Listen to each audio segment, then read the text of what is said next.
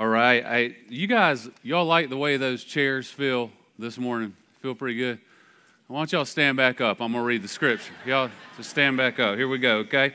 I want to read this whole scripture at the beginning, and then I'll, I'll kind of tell you what we're talking about. It's um, from the book of Matthew, verses 14 through 27. And thank you to Kaylin and Emily for leading worship this morning, as always. Um, Matthew 26, verses 14 through 27 says, Then one of the twelve, the one called Judas Iscariot, went to the chief priests and asked, What are you willing to give me if I deliver him over to you? And so they counted out for him 30 pieces of silver. From then on, Judas watched for an opportunity to hand him over. On the first day of the festival of unleavened bread, the disciples came to Jesus and asked, Where do you want us to make preparations for you to eat the Passover? And he replied, Go into the city to a certain man and tell him, The teacher says, My appointed time is near, and I'm going to celebrate the Passover with my disciples at your house. And so the disciples did as Jesus had directed them and prepared the Passover. When evening came, Jesus was reclining at the table with the twelve, and while they were eating, he said, Truly I tell you, one of you will betray me. They were very sad and began to say, to him one, one after the other, Surely you don't mean me, Lord. And Jesus replied, The one who has dipped his hand into the bowl with me will betray me. And the Son of Man will go just as it is written about him. But woe to that man who betrays the Son of Man. It would be better for him if he had not been born. And then Judas, the one who would betray him, said, Surely you don't mean me, Rabbi. And Jesus answered, You have said so. While they were eating, Jesus took bread, and when he had given thanks, he broke it and he gave it to his disciples. And he said, Take, eat, this is my body. And then he took a cup, and when he had given thanks, he gave it to them, saying, Drink from this, all of you. This is the word of God for the people of God. Father, I ask you to bless the teaching and preaching of the word today. Only do it through your power. In your name we pray. Amen. You guys can be seated. So I want to talk about the scripture, but first I, will tell you, I, I, a little bit of a tangent, but um, I, I like tattoos. Like I, I like them, but um, I, you know, we could talk about biblically whether or not we should get them. We won't go there, but I, I just think they're kind of cool. Now I like them not enough to actually get one. I've thought about like if I were to get one, what I would get, and I, you know, I've kind of been thinking like maybe I get a sword that went down my back, like my spine, and had a skull down there, and maybe some butterflies in my lower back or something. Um, I'm kidding, like about the butterflies, but I think the sword's kind of cool. But I just show up and like go to the pool, community pool, and have that. But um, I'm sorry if you have a sword, but. Um, you know, usually the cool thing about tattoos to me is that there's always a story behind them. So I find it interesting, like if you go somewhere and somebody has tattoos, you ask them about their tattoos. You know, if, if you, I mean, typically someone thought enough of it. Uh, every once in a while, somebody was intoxicated and just got one. Um, but uh, but typically people will have a story and a reason they got it and and I'll never forget this one tattoo that I saw on this guy and it was on his forearm and it was in big letters and it went from his wrist to his elbow and i didn't get to ask him why he had it but the tattoo said three words it said judas ate too t-o-o judas ate too and i saw that tattoo and i, and I once again i didn't get to ask him about it but i um, as a Christian, if you weren't a Christian, you may not know who Judas is. You may not really understand that. But particularly as a pastor, somebody who's studied the Bible, I thought, well, obviously, it's talking about Judas Iscariot. Judas, one of the 12 that I just read to you about, who was at the table with Jesus, reclining at the dinner. And, um, and he had exchanged 30 pieces of silver uh, for Jesus, the, the very, his Messiah, the person who would come to save him. And not only that, but Jesus would serve him communion that night at the table. So he would eat with him. Judas ate too. He would eat with him, and then he would also, before the dinner, we think that Jesus would wash his feet. And so I imagine that this guy had the tattoo for a couple of reasons. One, probably to say, to remind himself that G- Jesus loved him despite who he was. Maybe he was like Judas, but maybe it was a reminder that he was supposed to love other people despite their sin. In fact, I was thinking maybe we all need this tattoo. I mean, maybe we could all, you know, we used to ride. Remember, people would like go off to another state when you're younger and you'd hide it from your parents. But we, we could all go get a tattoo together. But, but, but imagine if we all had Judas ate too somewhere on us to remind us that Jesus came for the sinner, that he came for the very people who would betray him. Um, Jesus was a lover of sinners. I want you to think about this for a minute. He was not a lover of sin, he was a lover of sinners. He loved the very people um, who would crucify him and who would betray him. He loved them so much. In fact, you know, you think about this, Jesus had the heart of the Father. He had the Father's heart. He had God's heart. He had God um, who loved the world so much that he sent Jesus. Jesus had his heart because the Father, the Son, and the Spirit are all one. And so he had the heart of the Father. And so sin broke his heart, but he loved sinners so much that he was actually ridiculed for eating with sinners. Like if you remember, they actually ridiculed Jesus and said, How in the world is this man who claims to be the Messiah, and they said he was blasphemous, how in the world does he eat with sinners? It says in uh, Matthew 9 10 through 11. It says, while Jesus was having dinner at Matthew's house, many tax collectors and sinners came and ate with him and his disciples. And when the Pharisees saw this, they asked his disciples, Why does your teacher eat with tax collectors and sinners? Now, Matthew was a tax collector, and so he's got all of his peers over, and all the tax collectors are eating there. And so Jesus is eating with a bunch of IRS employees.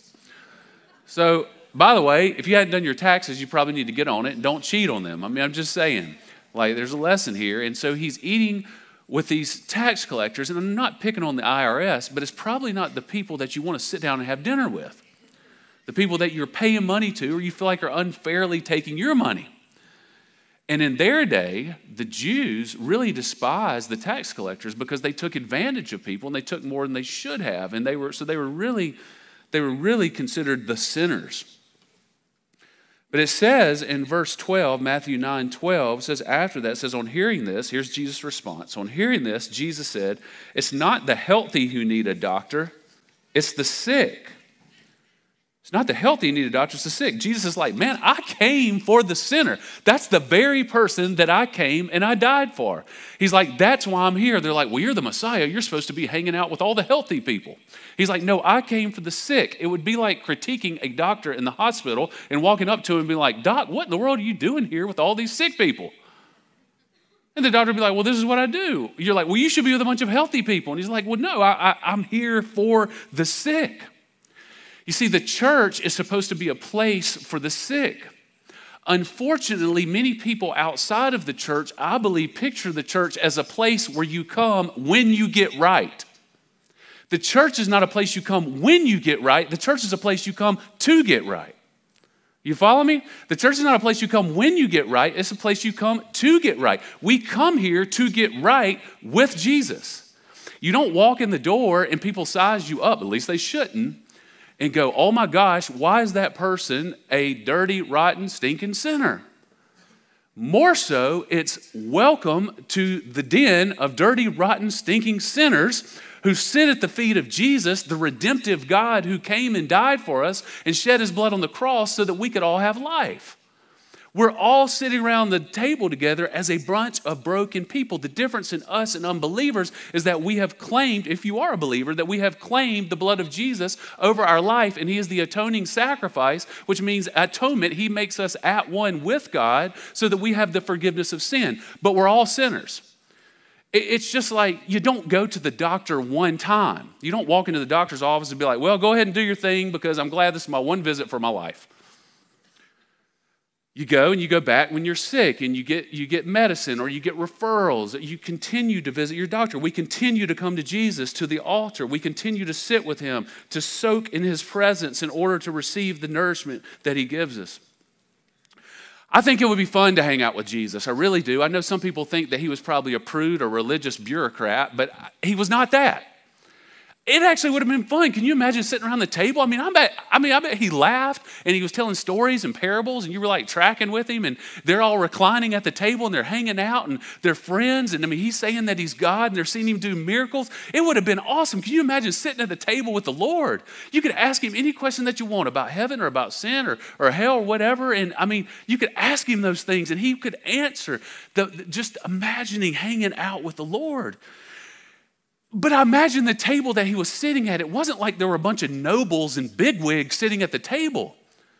he was the only noble person, the true noble person, the only true king that was at the table was Jesus. And he was sitting around with misfits and prostitutes and tax collectors and Pharisees and Sadducees and, and, and, and, and you know, all these outcasts and the downtrodden and those who felt excluded. And I think if you wanted to find Jesus, you'd probably find him one of two places. One, you'd find him at the temple, or two, you'd find him at the street corner because he wasn't afraid to go to the places where the sinners were.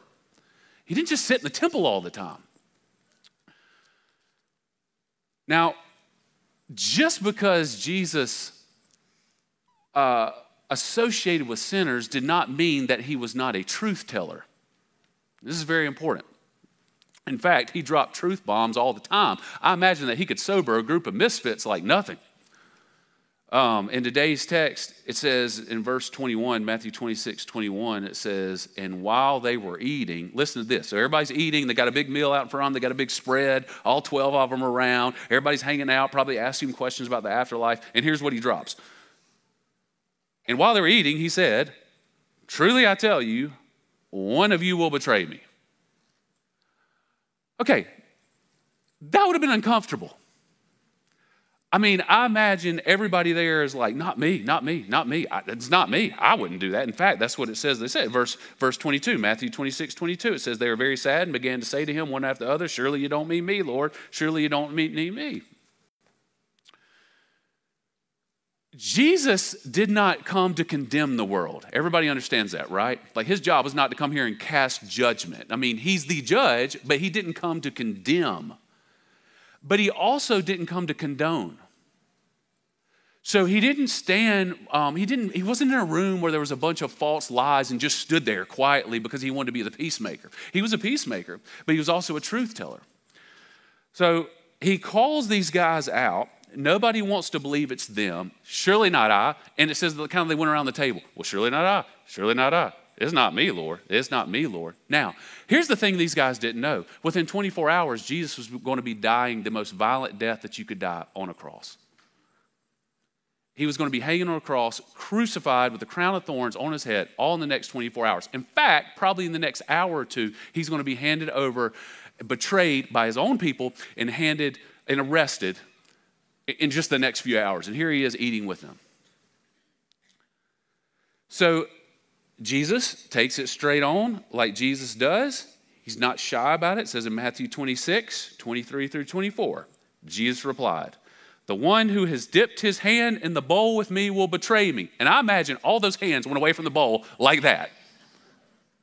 The, the one who has dipped his hand in the bowl with me will betray me. The Son of Man will go just as it is written about him. But woe to that man who betrays the Son of Man.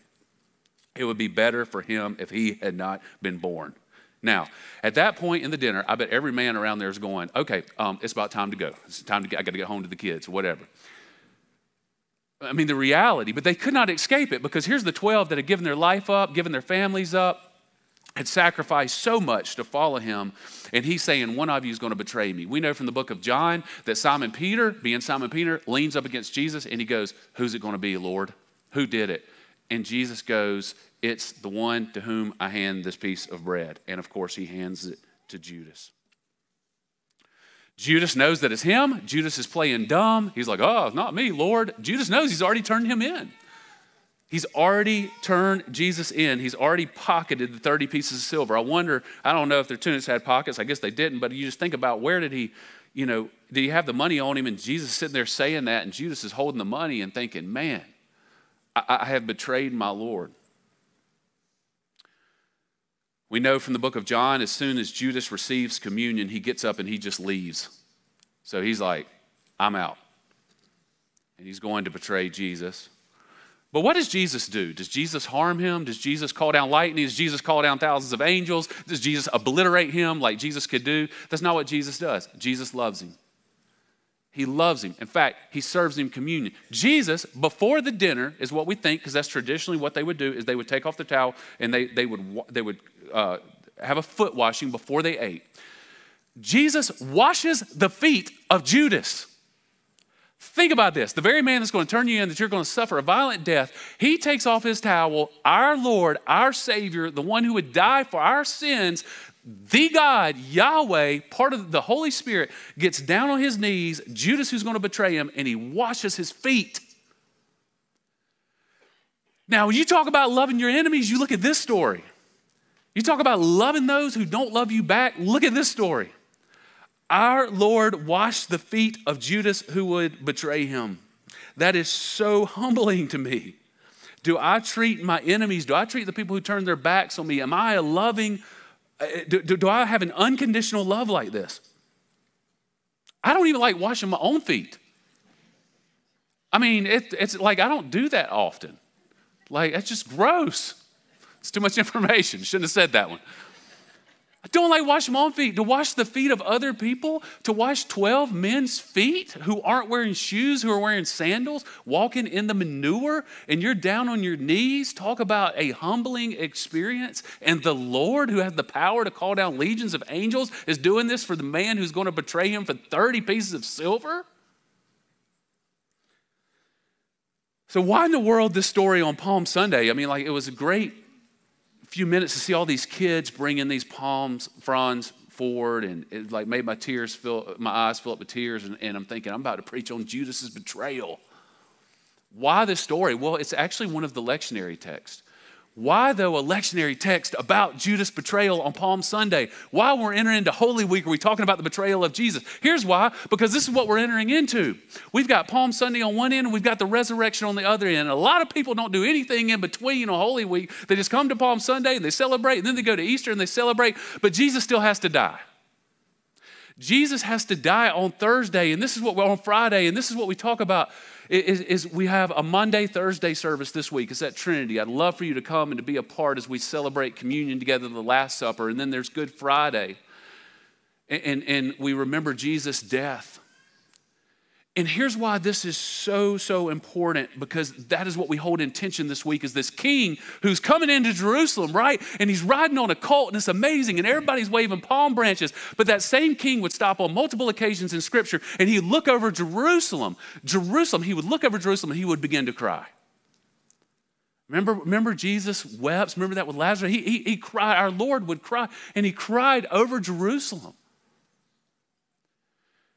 And, and so that's what we're heading into this week. I can't wait for next Sunday. It's like my favorite Sunday of the year, duh. I mean, it's so exciting to have everybody. Last year at the table, we had over a thousand people who came. It's such a fun week. But here's the deal our Maundy Thursday service might have 100 people. So 90% of the people are skipping the crucifixion. Now, I'm not trying to make you feel guilty and come Thursday or Thursday, what I'm saying um, is, is, is just to remember what happens during, during the week. Here's a couple of the last things I want you to imagine. I think this is really cool when you look at biblical history or you look at the Old Testament.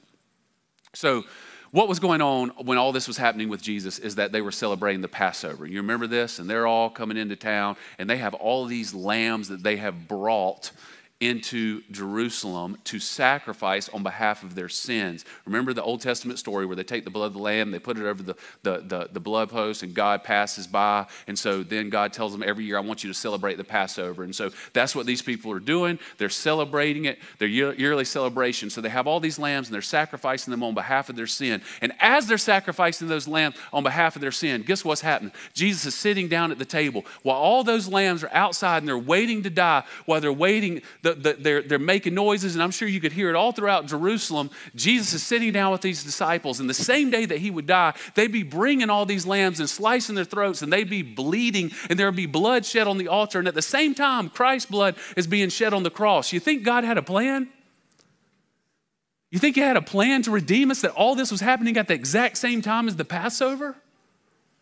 It's not by chance. God has woven this. You see, you are here for a purpose. God has a plan for you. He ordained you to be here. He ordained that moment just like He ordained your life. And don't think that all this is happening by chance. God has a plan of redemption, and He's coming back to get us.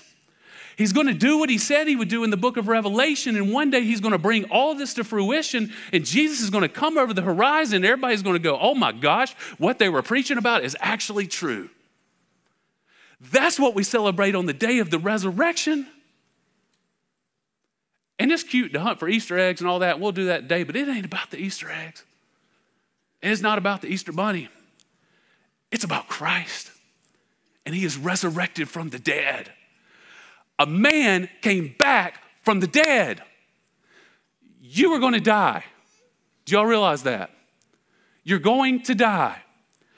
You will have the same resurrection as Jesus Christ if you believe in him. He died to set us free. And next week we will talk about what the resurrection means for us. It is going to be so, so good and so much fun next week. But let's remember, let's remember what Jesus Christ did on the cross. The last thing I will say is this, you know, I was looking at this story and I'm going, gosh, man, it's really surprising that Jesus treated Judas that way. And, and I was like, man, that, that shouldn't even be a surprise. The fact that Jesus is sitting with sinners and that he, that he forgives Judas. What should be a surprise is that God came to earth. That's what should surprise you. The fact that God left heaven and came to earth in the form of his son, Jesus Christ, and walked the earth with a bunch of sinners and let us crucify him on a cross. That's what's surprising. There shouldn't be surprise about Judas. I mean, if God's going to come to earth and he's going to die for us, and Judas is like, just, okay, of course. He loves us that much. Man, you know, I was talking about Baptists earlier. I was in the Baptist church right now, they'd all be amen. And, I mean, not amen in me, amen in the fact that God sent his son to die. I don't need the amens, but praise him. Praise him for who he is. He's a good God. That's why we came here, right?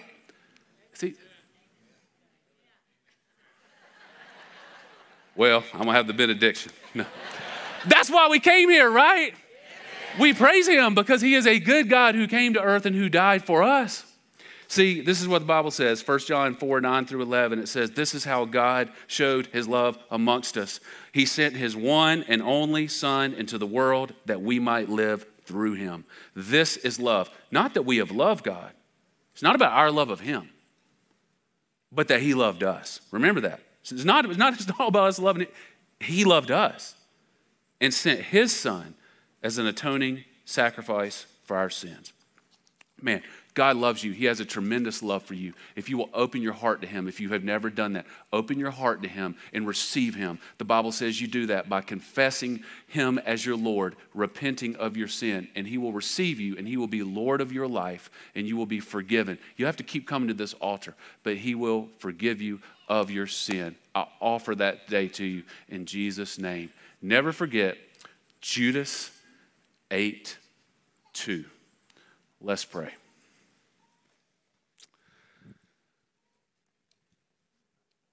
Heavenly Father, oh Lord, um, I'm so excited about being able to celebrate on Easter when you rise from the dead. But Lord, I, I just pray that we can pause and remember the great suffering that you went through to get to that point. Without the suffering, there never would have been a resurrection. Without the pain, there never would have been triumph for us. Without the sacrifice of the lamb and the blood shed, there never would have been life given to your people. We would still be coming to the altar sacrificing lamb after lamb after lamb after lamb. And I thank you that you are the eternal sacrificial lamb who died on behalf of our sins and atoned for us. I ask you, Lord Jesus, to Make us new in you through our repentance by us bringing our sins to the altar and claiming the blood of Christ over our struggles and our, our trials. Man, thank you for this church and the people here, Lord, but most of all, thank you for the universal church that you have set up, Lord, so that we can learn and know and grow more about you. Forgive us, make us anew. Somebody doesn't know you, Lord. I pray that they will do as I said and confess and believe, repent, and open their heart and invite you in and come talk to one of our pastors. We love you and we praise you. In Jesus' name, amen.